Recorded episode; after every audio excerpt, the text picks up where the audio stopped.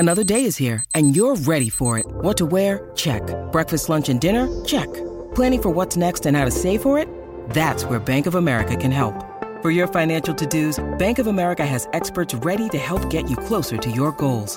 Get started at one of our local financial centers or twenty-four seven in our mobile banking app. Find a location near you at bankofamerica.com slash talk to us. What would you like the power to do? Mobile banking requires downloading the app and is only available for select devices. Message and data rates may apply. Bank of America N A, member F D I C.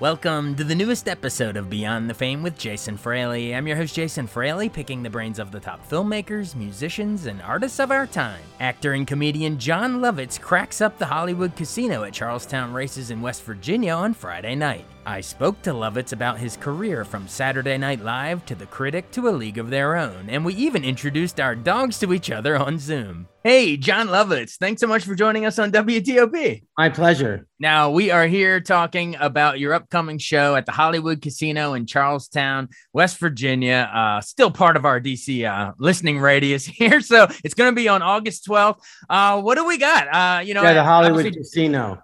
Yeah, exactly. Well, I don't want to, you know, bury any of your punchlines or spoil anything, but is there a way you could talk about, I don't know, what sort of topics do you cover in, in the current routine?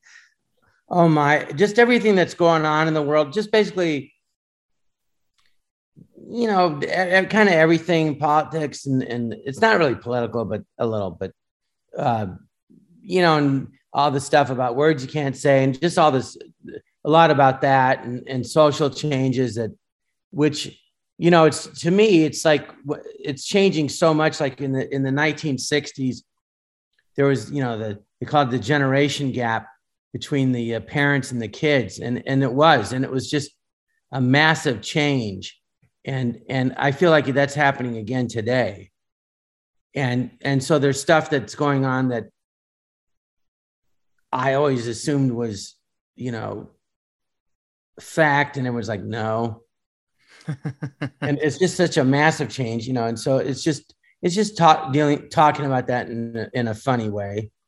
So it's a massive sea, you're saying, from my point of view, a massive sea change in society. Well, it is, don't you think? I mean, oh, I, I, oh, absolutely, absolutely. And uh, so you're going to riff on that a little bit, have a little fun with that. Um, any anything else? Not you know, non-political. You know, anything personal life stuff? Oh yeah, or, no, I make I talk about me or, a little. Yeah, I make fun of myself. I play the piano. I sing silly songs. I, you know, it's, it's, I, I cover pretty much everything. It's a very, I'd say the show is like smart and silly and immature. Well, that's what basically come, me. That's what we've come to love about your, you know, your skits yeah. and your movies and everything over the years. Awesome. Awesome. Well, we can't wait to, to see you out there for a, a fun night of comedy at the Hollywood Casino. Uh, whenever I have someone on, I love to sort of remind everyone how you got into this comedy racket to, to begin with. I know you were born in uh, L A in like uh, fifty-seven, but uh, do, do you remember like certain comedians or actors or anything that, that you admired growing up? Like who were some oh, yeah, of the, the well, comedy legends? Totally. Yeah. It was, um, I was thirteen years old and I saw Woody Allen's, uh, I didn't know who he was, his first movie, Take the Money and Run. And that's when I said, I want to be a comedian like Woody Allen. And then three years later, the movie about Lenny Bruce came out starring Dustin Hoffman called Lenny, and it was just great. So I went and bought Lenny Bruce's records and Woody Allen's records, and I used to do their routines in my dorm. And they had a talent night, and I would memorize their, you know, their certain uh, routines they had and jokes and do those. And then um, I wanted to be a stand-up. I, I went to uh, U C Irvine, University of California at Irvine. And then after a drama major, but I said, after that, I go, I'm going to do stand-up. And this guy teaching a stand-up workshop said, oh, they're not hiring stand-ups for sitcoms. Well, they were, but you know, they weren't hiring him. I don't know. So I thought, oh, I guess I'll skip that step. And then I got Saturday Night Live, and, and Dennis Miller was like, you could be a stand-up. And then I became friends with him and Dana Carvey. You, Dana, they were two of the best stand-ups. You could be a stand-up. And I I met Robin Williams actually when I was in college, but he was on the show. I think, you think I could be a stand-up? He's like, yes. And he was the biggest one. And Eddie Murphy and Eddie Murphy befriended me. And I said, do you think I could be a stand-up? He's like, yes. So I had four of the best stand-ups telling me I could do it. But I I would get up and I, I would just be so nervous. My heart would be pounding in my chest. But I so I would try stuff over the years. But about twenty years ago, I decided I really wanted to do it. And so I went to the Laugh Factory. And the owner, Jamie Masada, uh, put me up on stage. And then he gave me, let me have an hour show. And I spent two two years working on it, you know, getting an act together. And I kind of had a head start because um, normally it takes like ten years, but I, I kind of had a head start because I already knew. I go, well, who am I going to, you go, who are you going to be on stage? And I go, well, you have your comic side of you. I go, oh, I've like on talk shows. I go, well, I've already developed that. Yeah. You know what I mean? So yeah. that, that cuts out five years. And then Dana Carvey gave me great tips. He goes, he goes, have fun on stage, uh, do a short set up and then stay on topic, you know, there's an art to it. And so that helped. That saved another two years. You know what I mean? So t- tips like that really helped. And, and I would just, I would host shows with guys from Saturday Night Live and then co-headline. And then after, and then after about two years, I headlined on my own. So awesome. I worked my way up, you know, and, and now it's twenty years later. I mean, I'm a lot better than I was. I would hope so. When I started, no, I use yeah, you know what I'm doing now, but yeah, I would hope so. It's well, really fun. Yeah. Do any of us really know what we're doing, or we're just making it up as we go? I think but, uh, so. But the fun part is to just always try to get better, you know, right, and improve, and then and then it's, it stays enjoyable. But if you walk through a show, then it just it stops being fun, you know. Yeah, exactly. Well, like you said, to have the vote of confidence of Robin Williams and Eddie Murphy and Dana Carvey, all, you know, all the legends in the beginning. I'm sure yeah. that, that that was a boost. It's for huge. Take me into some of your, um, you know, a lot of our listeners r- r- love all of your S N L stuff, um, and we'd be here all day if we mentioned all of them, but I want to highlight a couple that people will remember. Uh, tell me about Tommy Flanagan, the Pathological Liar Anonymous, uh, that famous line, yeah, that's the ticket. Where'd you come up with that that, that character? Um, it, it's from old movies in the thirties, like The Thin Man. and Oh, and, I love that um, movie. And, uh, I was in the Groundlings Theater, which is an improv and theater group. And I, I wanted to, I loved old movies. So I go, oh, I wish I could play that part or that part. So I would just, you know, kind of imitate that character, but then create a whole comic idea behind it. But the liar started, a, a friend of mine, a girl I liked, and she, and she goes, I like a guy with a fat wallet. And I go, well, my dad just had fifteen oil wells come in. And then I did it. Uh, they had a panel. They had six of us on stage, and you say your, your name and what you do. So mine was like, hello, I'm Tommy Fl- Flanagan. His name's Flanagan, but he even lies about that. You're right. Flanagan. He says Flanagan. Flanagan. And uh, I'm a member of Pathological Liars Anonymous. In fact, I, I'm the president of that organization. So I thought of, you know, if you, Alcoholics Anonymous, you know, if if you're in that, it's not funny at all, but, um, But I thought, what if there was a Pathological Liars Anonymous? Because you hear in A A, people get up and they say, hi, I'm Bob, and here's my story. Right. So I go, well, what if a Pathological Liars Anonymous and guy gets up to tell his story? I go, well, he would just start lying about it. And and then it just made me laugh. that and and then I I wrote it as a monologue in the Groundlings, and then we got picked to do it on the Tonight Show. And it was March twenty-eighth, nineteen eighty-five, and that kicked off everything. Oh, absolutely. And there was Master Thespian, Hanukkah Harry, The Devil. There were so many, so many good skits on S N L. But remind um, uh, a lot of our listeners, at least at least my age, uh, you know, in addition to S N L, will probably remember. What is your age? Do you want to know? I was born in I was born in eighty-four, so I'm coming up on thirty-eight this fall. So yeah, I know. Whippersnapper. Now I'm getting up there now. But uh, when we I rem- started Saturday Night Live, you were one. Yeah, and I was cracking up. No, see that that's a Tommy Flanagan line. I was no, not baby. Well, ba- I can make babies laugh. You made us laugh. See, I remember you doing stuff on The Simpsons and piv- you know pivoting that into into The Critic. Uh, remind us uh, just how fun it was to work on that, and because it was some it was some Simpsons. Well, uh, I did some the writers Simpsons. That I did, yeah, yeah, I did four shows, and then and then that summer the movie A League of Their Own came out, right, and it was a big hit. So I started getting offers, and so and so Jim Brooks went to Al Jean and Mike Reiss, who created this uh, uh, uh, who ran The Simpsons and said, they go, what do you want to do? They wanted to do a show. They said they wanted to do a show with me, and it was going to be a sitcom, and then they changed it to animation. And so they, they created the character, but they wrote it for me. And I remember going in to meet them, and I said, well, I go, what, what's the character? And Al goes, you. And I go, oh. I go, okay, is this the character? And I just went, hello. And they go, yes. I go, hmm. Is this the character? What? They go, yes. I go, oh man, this is the easiest job. This is me.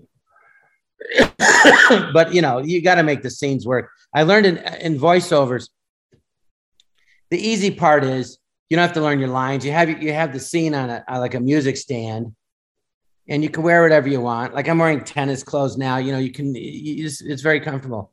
But you but to, to to be effective, you still have to really act the scene out and do everything that you would do. Otherwise, it doesn't it doesn't work, you know, because it, it doesn't come off in your voice. And um, that show was uh, it was it was just genuinely. I read the script. I wanted to see a script, and I read it, and I laughed out loud like ten times, and that never happens. Most of the comedy scripts you read, they're just not that funny. Yeah. And this thing though was hilarious. That's a good sign when you laugh ten times. Oh yeah, it was just it was hysterically funny, I thought. So, you know, I was honored that they created a whole show for me. You know, that's very cool. Um, and as for you mentioned a, a League of Their Own, which I think they're actually rebooting as a T V series like next week or something on but, Amazon. Yeah, Amazon. Yeah, yeah. Um, but you mentioned that you were also with Hanks in uh, in Big, and then it, honestly, it seemed like all from the eighties and nineties, almost you could pick. Well, Penny Marshall befriended me. I met her. The very first thing I ever taped for Saturday Night Live was a short film. It was in Central Park, and Madonna was the host. And it was, she's supposed to be driving along her car, like in the country at night.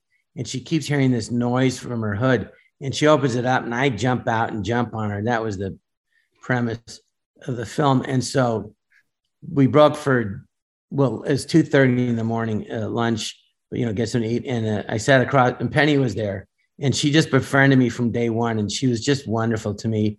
And she put me in Jumbo Jack Flash and Big, and and then um, A League of Their Own was originally supposed to be with Jim Belushi and the Tom Hanks role, and mm. and David Ansbach, who directed Hoosiers and Rudy, was supposed to direct it. But my part, uh, Lowell Gans and Bob Lou Mandel, they wrote the script. They wrote it for me, and and so I was going to be in it. And then and then it didn't happen. Then a year later, Penny was directing it. And I was, I got the part, you know, but they, every time I see them, uh, Bob Lou's like, I wrote, we wrote that for you. We've never written that part for an actor before or since. We wrote it for you, you know? And I remember reading that script and going, I have to play this part. This is hysterical. Yeah. That's gotta be a good feeling that they wrote it. Oh yeah. Oh yeah. So honor, you know, they wrote on Happy Days, they wrote the movie Splash and Parenthood. I mean, they had a million hits and uh, great writers.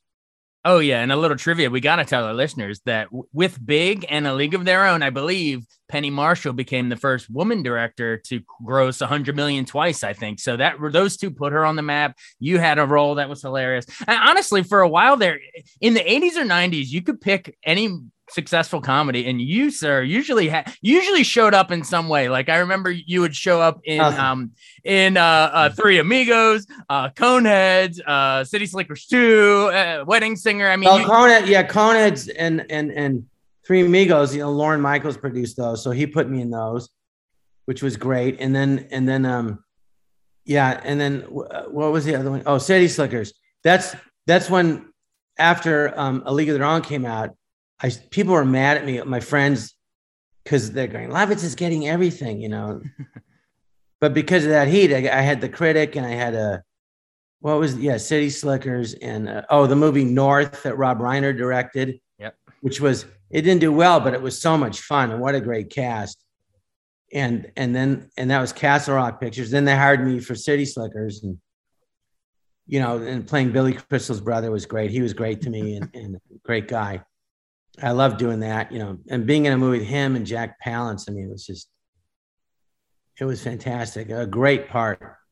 Oh, I'd say yeah. League of Their Own was probably the, if people go, what are your best movies? Well, as far as doing a character, I'd say League of Their Own. And then as far as like kind of just playing yourself, like not doing a character, but it's, yeah, it was a City Slickers. And, and it's interesting because I understood that character because he would blame everybody for his failings, you know, and he's always a victim. And, and I remember I used to kind of be like that. I was like that. And then when I turned that mentality around, that's when I started succeeding. Ah, okay. Gotcha. So you flipped it and then you know, you noticed it paid off. Well, oh, you know yeah. what? You li- you listed, and, and we both listed, um, you know, the the more famous comedies, but I have a little underrated one that, you know, wasn't as big as those, but I just crack up every time I saw it. It was that spoof. You might know what I'm going to say. It was that spoof movie, um, uh, Loaded Weapon one. It's a, it was a spoof. It was a spoof of the Lethal Weapon movies. And, you know, the Lethal Weapon, the sequels had like the Joe Pesci sort of sidekick role, but I guess sort of, you sort of fill that slot in a way in the Loaded Weapon uh, one, uh, Emilio Estevez and Samuel. Well, the, I, the, uh, Jeffrey Boehm was the screenwriter, wrote those movies. And I ran into him and, and um, he said, you know, I wrote that part for you. Now, Joe, I just saw Joe recently. Um, Joe Pesci. Joe made it his own, and when he goes, okay, okay, okay, okay, you know that wasn't in the script. He he he met some kid that did that, and he goes, I want to do that in the movie. He goes, here's how I'm not going to read. He, I just saw him. He said, I'm not going to read for you, Richard Donner, but here's how I'll play the part. Okay, okay, you know, he did like that, and they hired him, and he was great in it. So, but Loaded Weapon, I was actually spoofing a. The Joe, I was spoofing the Joe Pesci part, and I was spoofing a role that was originally written for me. Oh, okay. And I remember, I, Joel, yeah, Joel Silver produced it, and Richard Donner, you know, great director, and he goes, "Well, you're going to have to audition, and you know, it's a third lead and big actor." And I go, "Okay," and then I never heard anything, you know. No, that happens a lot. You know, you know, what can you do? Sure. Well, I, I, that, thanks for that trivia that it was originally written for you and then Joe got it and then you kind of come full circle spoofing it. But, yeah. um, I, I, I, I invite our listeners to check it out because I think it's, it's right up, you know, everyone talks about the Mel Brooks movies. Obviously they're hilarious. And, you know, the Airplane and the other Austin Powers, there's great spoof movies, but Loaded Weapon one, man. I, yeah, it stars Sam Jackson and, and, um, Emilio Estevez. Uh, they were really great to work with, you know. And I was excited to work with both of them. They're both great actors, you know. Oh yeah. Oh, and yeah, yeah. That movie was, uh, yeah, it's like a, it's like an Airplane movie, you know, like the Airplane, the Zucker Brothers movie. Yeah, exactly. Naked Gun. That that's sort of like every every line is is just uh, some kind of a spoof off the wall thing. I, I know. I, I added the, it was so stupid. I was so dumb because I uh, Amelia were looking at this boat, and I added this line. I go, I go, look at that engine. Look at the way there's kind of like a sheen on it. You know? I go, yeah, but you see the sheen. sheen. You know, yeah, that, of course, because you know, he, he is a sheen. Yeah. Kid, he's the Sheen family. Yeah, that's really yeah. good. It was something that about that era. There, it could be the stupidest thing. I mean, even um, Tom Arnold did The Stupids, which, and I'm still cracking up. You know, I don't know. There's something about the era of comedy that I just I love, and I sort of miss it. I don't know if they really do spoof spoofs like that anymore. But um, bring it back, sir. Bring it back. Um, well, cool. And anything more? I mean, we covered the eighties and nineties pretty good. Anything, you know, twenty-first century? Anything newer that any roles that you were particularly proud of, either T V or, or, or film? Um, I've had some great parts. The movie uh, uh, uh, Happiness that Todd Solondz directed. I'm only in the opening scene, but it was a that was that was a great part. It was only and it was only one day, but it's it's a scene where um, a, a, a, I play a guy being dumped by a girl, and, and it's probably their well in his mind he's being dumped. It's their probably their second date. In his mind, it's a relationship, and yeah, a long term. But it was it was a really hard scene to do. It was challenging because, you know, uh, you know, I've been dumped, and it's hard, you know. And someone says something to you, and then we can't go out, no, no, no. And then, like, you know, three days later, you go, I should have said that, this, and this, you know. Well, he that's the scene where the guy she says, I don't think we should see each other anymore. And I go, okay. And then it just turns, and I, you say all the things he wrote that you want to say that oh, you cool. right then, and so it was. It was very satisfying. Yeah, that's a that's a But That's it was a cool it was idea. a tough scene because it, he wrote it so great, and it was uh, the scene. It's like it's like funny, it's sad, it's like it's kind of a little scary. The guy goes a little nutty. The, I mean, it had like everything in this one scene. Right. It, sh- it showed. Todd, you Todd was great more. to work with. He's really really smart, and um, so it was fun to you know work with him on that movie. And he wrote it and directed it. And, and, um, and it uh, it showed you could do a little more, a little more range. You're a little more dark comedy, a little scary, like you said. Well, I can do it. The thing people don't understand about comedy. I had this great teacher, Ralph uh, Tony Barr, for the, is called Acting for the Camera. He wrote a book about it, and he had this guy Ralph Levy direct, uh, teaches comedy one summer, and um, Ralph used to produce and direct the Jack Benny Show and the Burns and Allen Show. Yeah, and he said, "Look, it when you do comedy," he goes. I did a scene for him once. He goes, and I was a drama major at U C Irvine, University of California, Irvine. He goes, well, where's all the stuff you learned at Irvine? I said, what do you mean? It's the same. He goes, of course it's the same. Yeah. And then he said, look at when you do comedy scenes, you do all the things you do in drama, and then you add the comedy on top of it. Right. And then you, you're, you know, it's funny as the actor, but the character you're playing is oblivious, you know? Right. And that's and then, what makes it funny. Because you want the audience to laugh. Right. And so I, That's how you do it. That's how I do it. And so when people go, can you do drama? I go, well, of course. I go, I'm going out of my way to be funny. Yeah, exactly. You're then, already doing the drama. You're putting the comedy on top of it. Right. Um, I, it really, it, it, it really, um, you know, bugged me that, that I feel like comedians come, come awards time. Um, they, they don't get the, alo- the love, uh, the acclaim as, as drama. What, what, it's remember- funny, isn't it? Because everyone says the, all the dramatic actors say, oh, I can't do comedy. It's so hard, you know. You know, can you do drama? I'm like, yeah, it's not, it's yeah. not hard.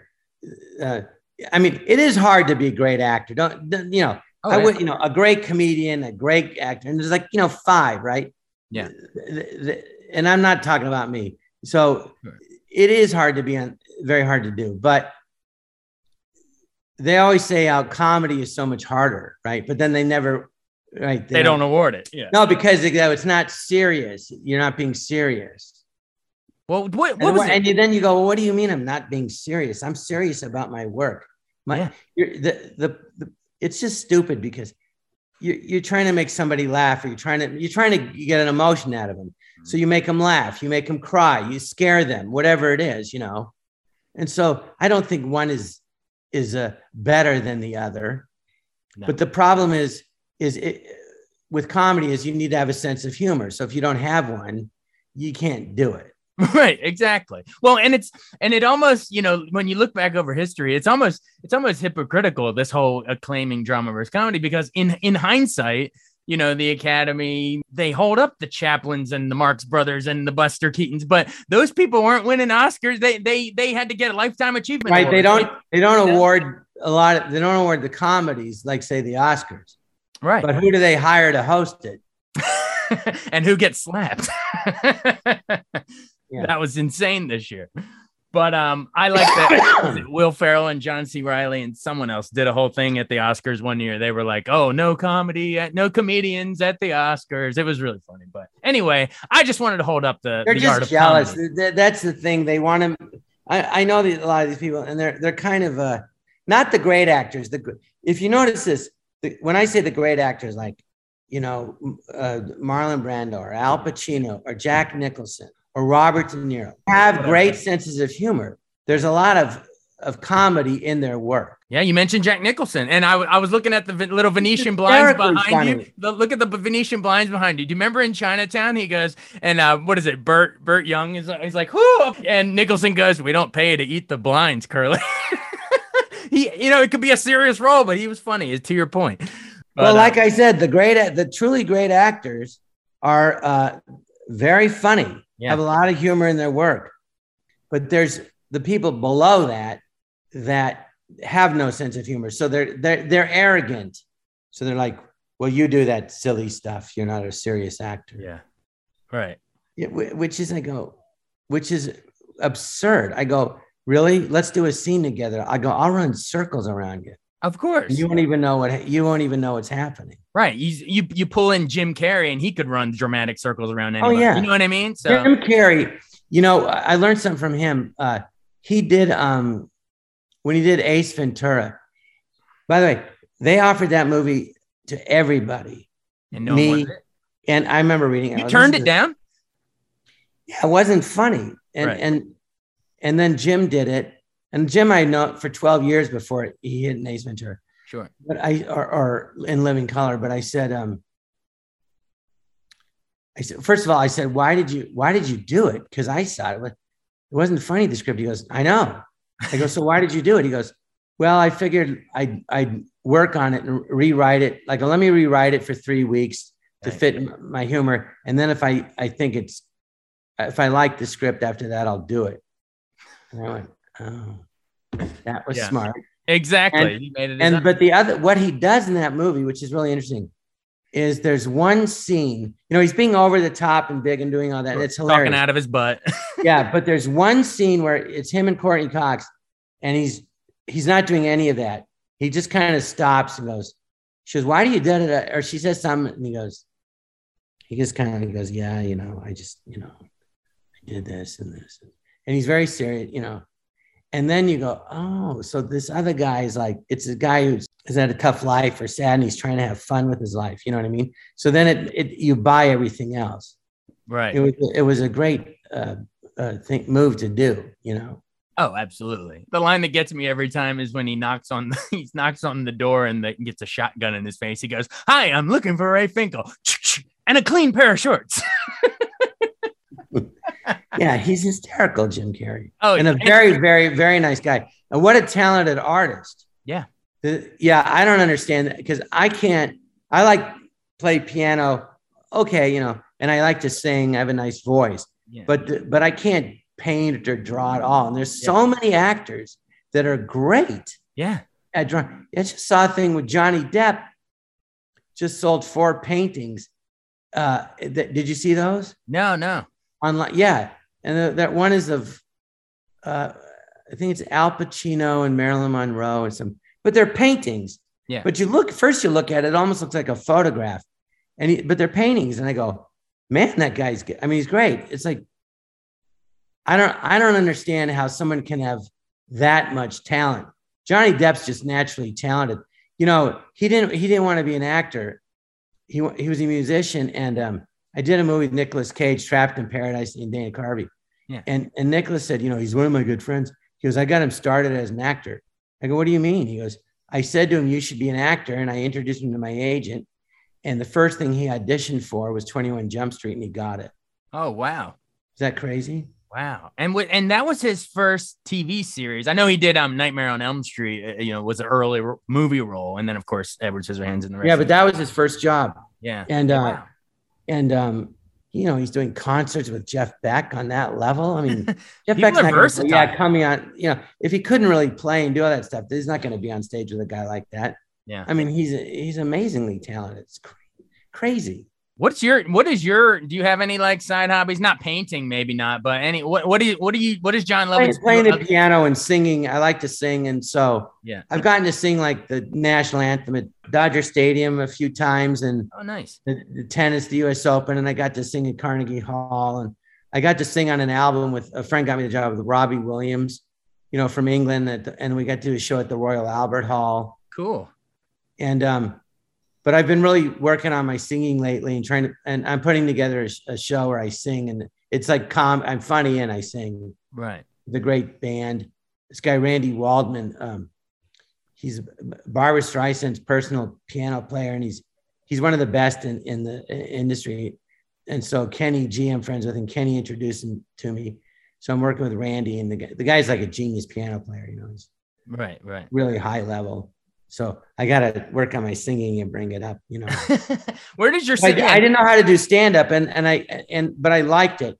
So, yeah. you know, I, I realized if I, if I, if you put in the time that it, that's what I realized. If you're, if you put in the time that you're, if you're willing to do what you have to do and put in the time to work on something and just keep trying to get better, you know, you can do pretty much do almost anything oh, that yeah. you want. Oh, absolutely. I wouldn't. And, and so, uh, I realized I did stand up, which is really, it's not acting. It is, but it isn't. It's very different.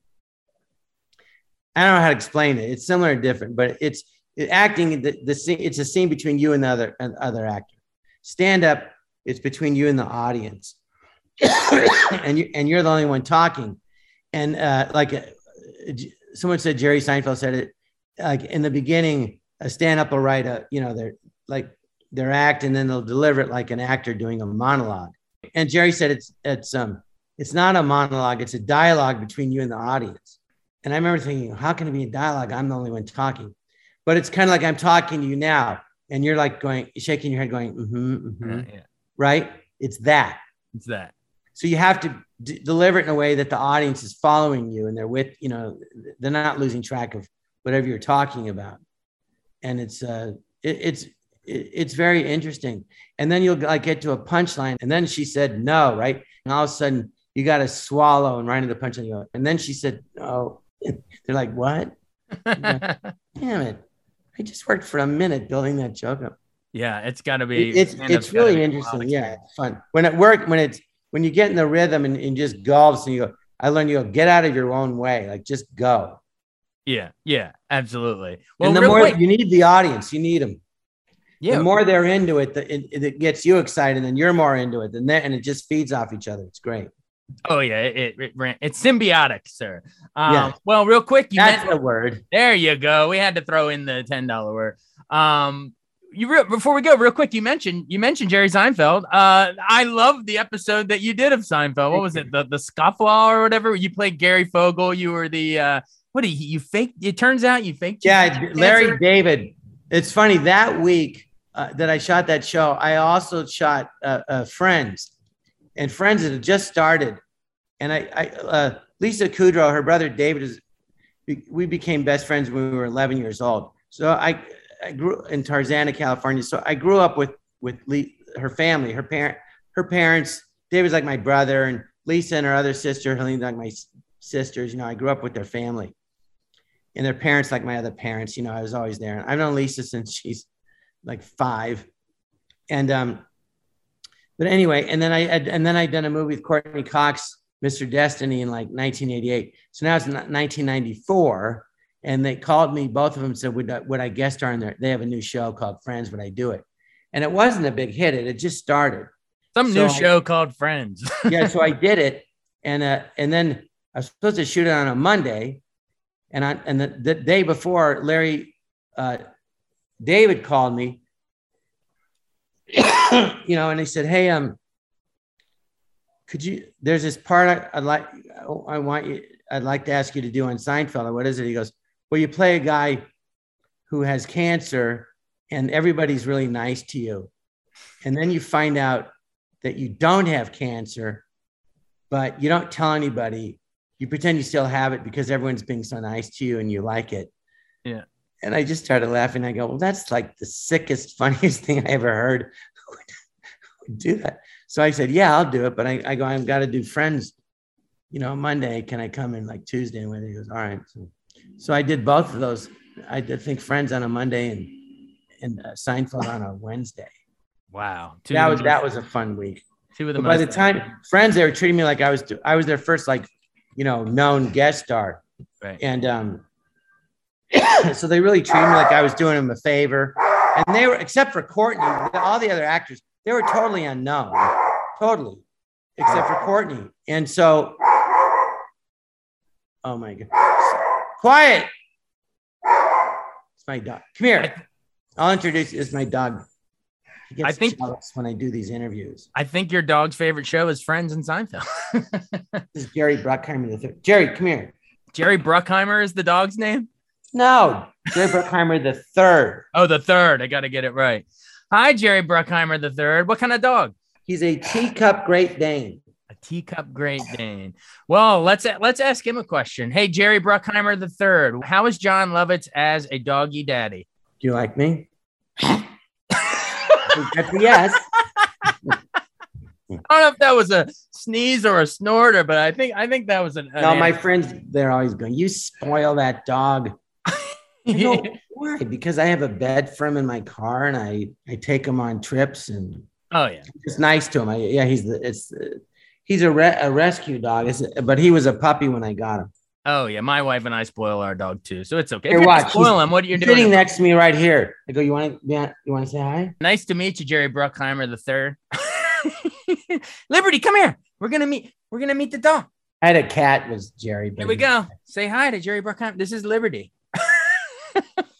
Hey Jerry Bruck. Hey, look, a doggy. Liberty, look, a doggy. I don't think she understands Zoom. So Jon Lovitz's dog has met my dog. There you Jerry, go. Look. Look. Look. I don't think they understand screens. Can you see the doggy? Can you see the doggy? All right. Well, thanks for indulging on that one. Uh, let's uh, bring it full circle. Jon Lovitz coming to Hollywood Casino. Uh, why should they come? Talk, talk to our listeners. Tell them to come on out. Well, you know, you should, I mean, if you like comedy shows, you should come to the show. And um, as far as, you know, the show's rated R, it's twenty-one and up, you know, you can say whatever. And, um, and I always say, you know, people go, what if someone's offended? I go, look, if you don't, if you don't have the ability to laugh at yourself, you shouldn't go to the show. Right. It's that simple. I make fun of myself. I make fun. That's my job. You know, and people always go, do you change your act because of where you are? I go, well, no, how, how can I, it's, it's, it's, uh, you know, a room full of strangers. I don't know what someone's going to like and not like, you know, I just no. try, I just funny the way I'm funny. If you start playing that game and trying to tinker it based on the town or the audience, and you, you're that you've already lost, you just got to stay true to the comedy. Yeah, that you like and, it or and, not. And it's, it's a comedy show. It's your job to make fun of everything. Right. It's, it's just, that's your job, you know, yeah. And every every comedian is presenting their sense of humor. Right. You know what I mean? But it, um, so so that's what you do, you know. So then if people say, oh, you made a joke, but you meant it. You go, well, yeah, I, I meant it, but I, I meant it in a humorous way. Yeah. In a you say things in a serious way. Right. You know, everyone has their point of view, you know. Right. And some right. of the stuff I say is so ridiculous. It's funny, you know, but it, it, it would be like like Loaded Weapon. You know, if you saw that movie and goes, so when when they shot you and you died, you go, well, I didn't really die. You go, no, no, I saw it. They, they put your body back. It's like going to a comedy show going, well, when you said this and I mean, right. you you were joking, but you weren't. You go, no, it's not. I was joking and I wasn't. I was joking. Right. It was a stand-up routine. Yeah. Like, well, yeah. You know what? Everyone says, why are you a comedian? And I just said, I really like making people laugh. I like making them laugh. I, I've always been like that. You know, in high school and college, as you know, I was the class clown. I remember being in college. I'll tell you a quick story. You know, and I had people come up in college, why aren't you ever serious? I go, like, well, I don't know. What do you mean? You're never serious. I go, I don't know. It's just me. That's just how I am. So, so one day they had this thing, solar energy day at my school. So they, there was a notice on the drama bulletin board where they would post auditions and everything, uh, looking for someone to write a sketch with this theme, comedy sketch. So I answered, I go, I'll do it. And I have, fr- and I got three of my friends. I go, you guys want to do this? They, yeah. So I wrote a funny sketch. I don't, we were bees or something. I don't know. And I, but I wrote it. And so we go, and there's this uh, uh, in front of the library. There's these giant steps. There's like three hundred fifty people. So anyway, we did the sketch, and it was fun. You know, worked well. It was funny. And then uh, this guy was next. He goes, "Can you introduce me as as the first stand-up comedian from Russia to perform in the United States?" I said, uh, "Sure." What do you, who I say? He goes, "Nikki Lennon." I go, "Okay."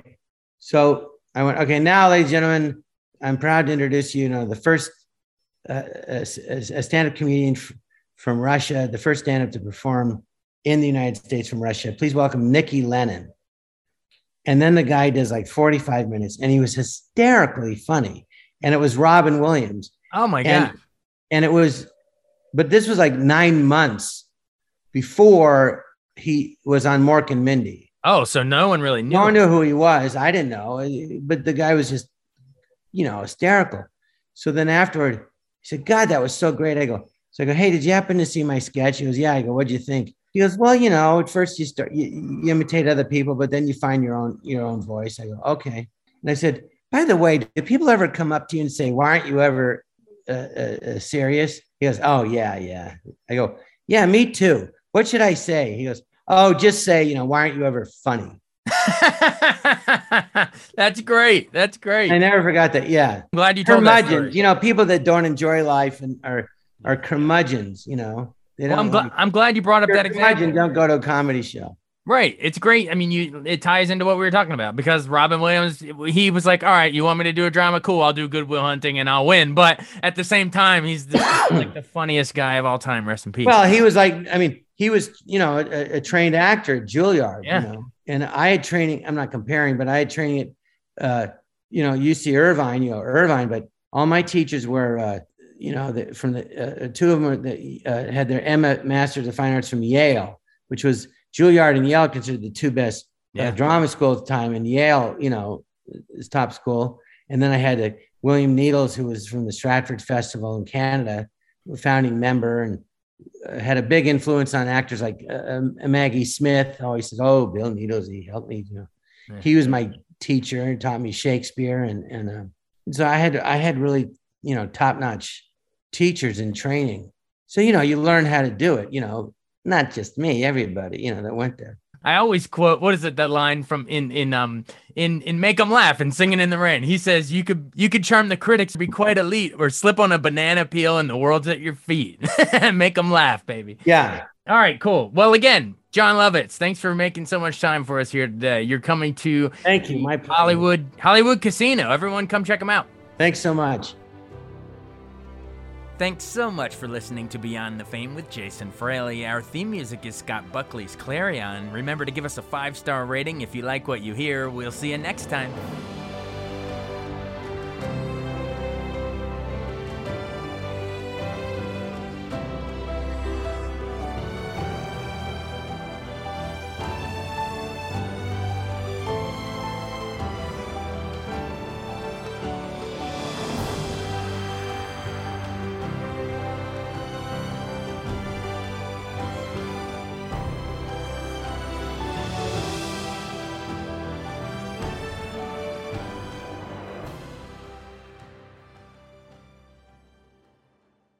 I wanted to take a second to tell you about an app I really enjoy. Living in the D C area is great, and Podcast D C gathers all of the local shows that I like all in one local app. Health, sports, local news, politics, and so much more. Podcast D C is the new local app with hundreds of D C area podcasts to choose from. I can earn exciting rewards just for listening and share the podcasts I love instantly. Available in the App Store or in Google Play, listen local with Podcast D C.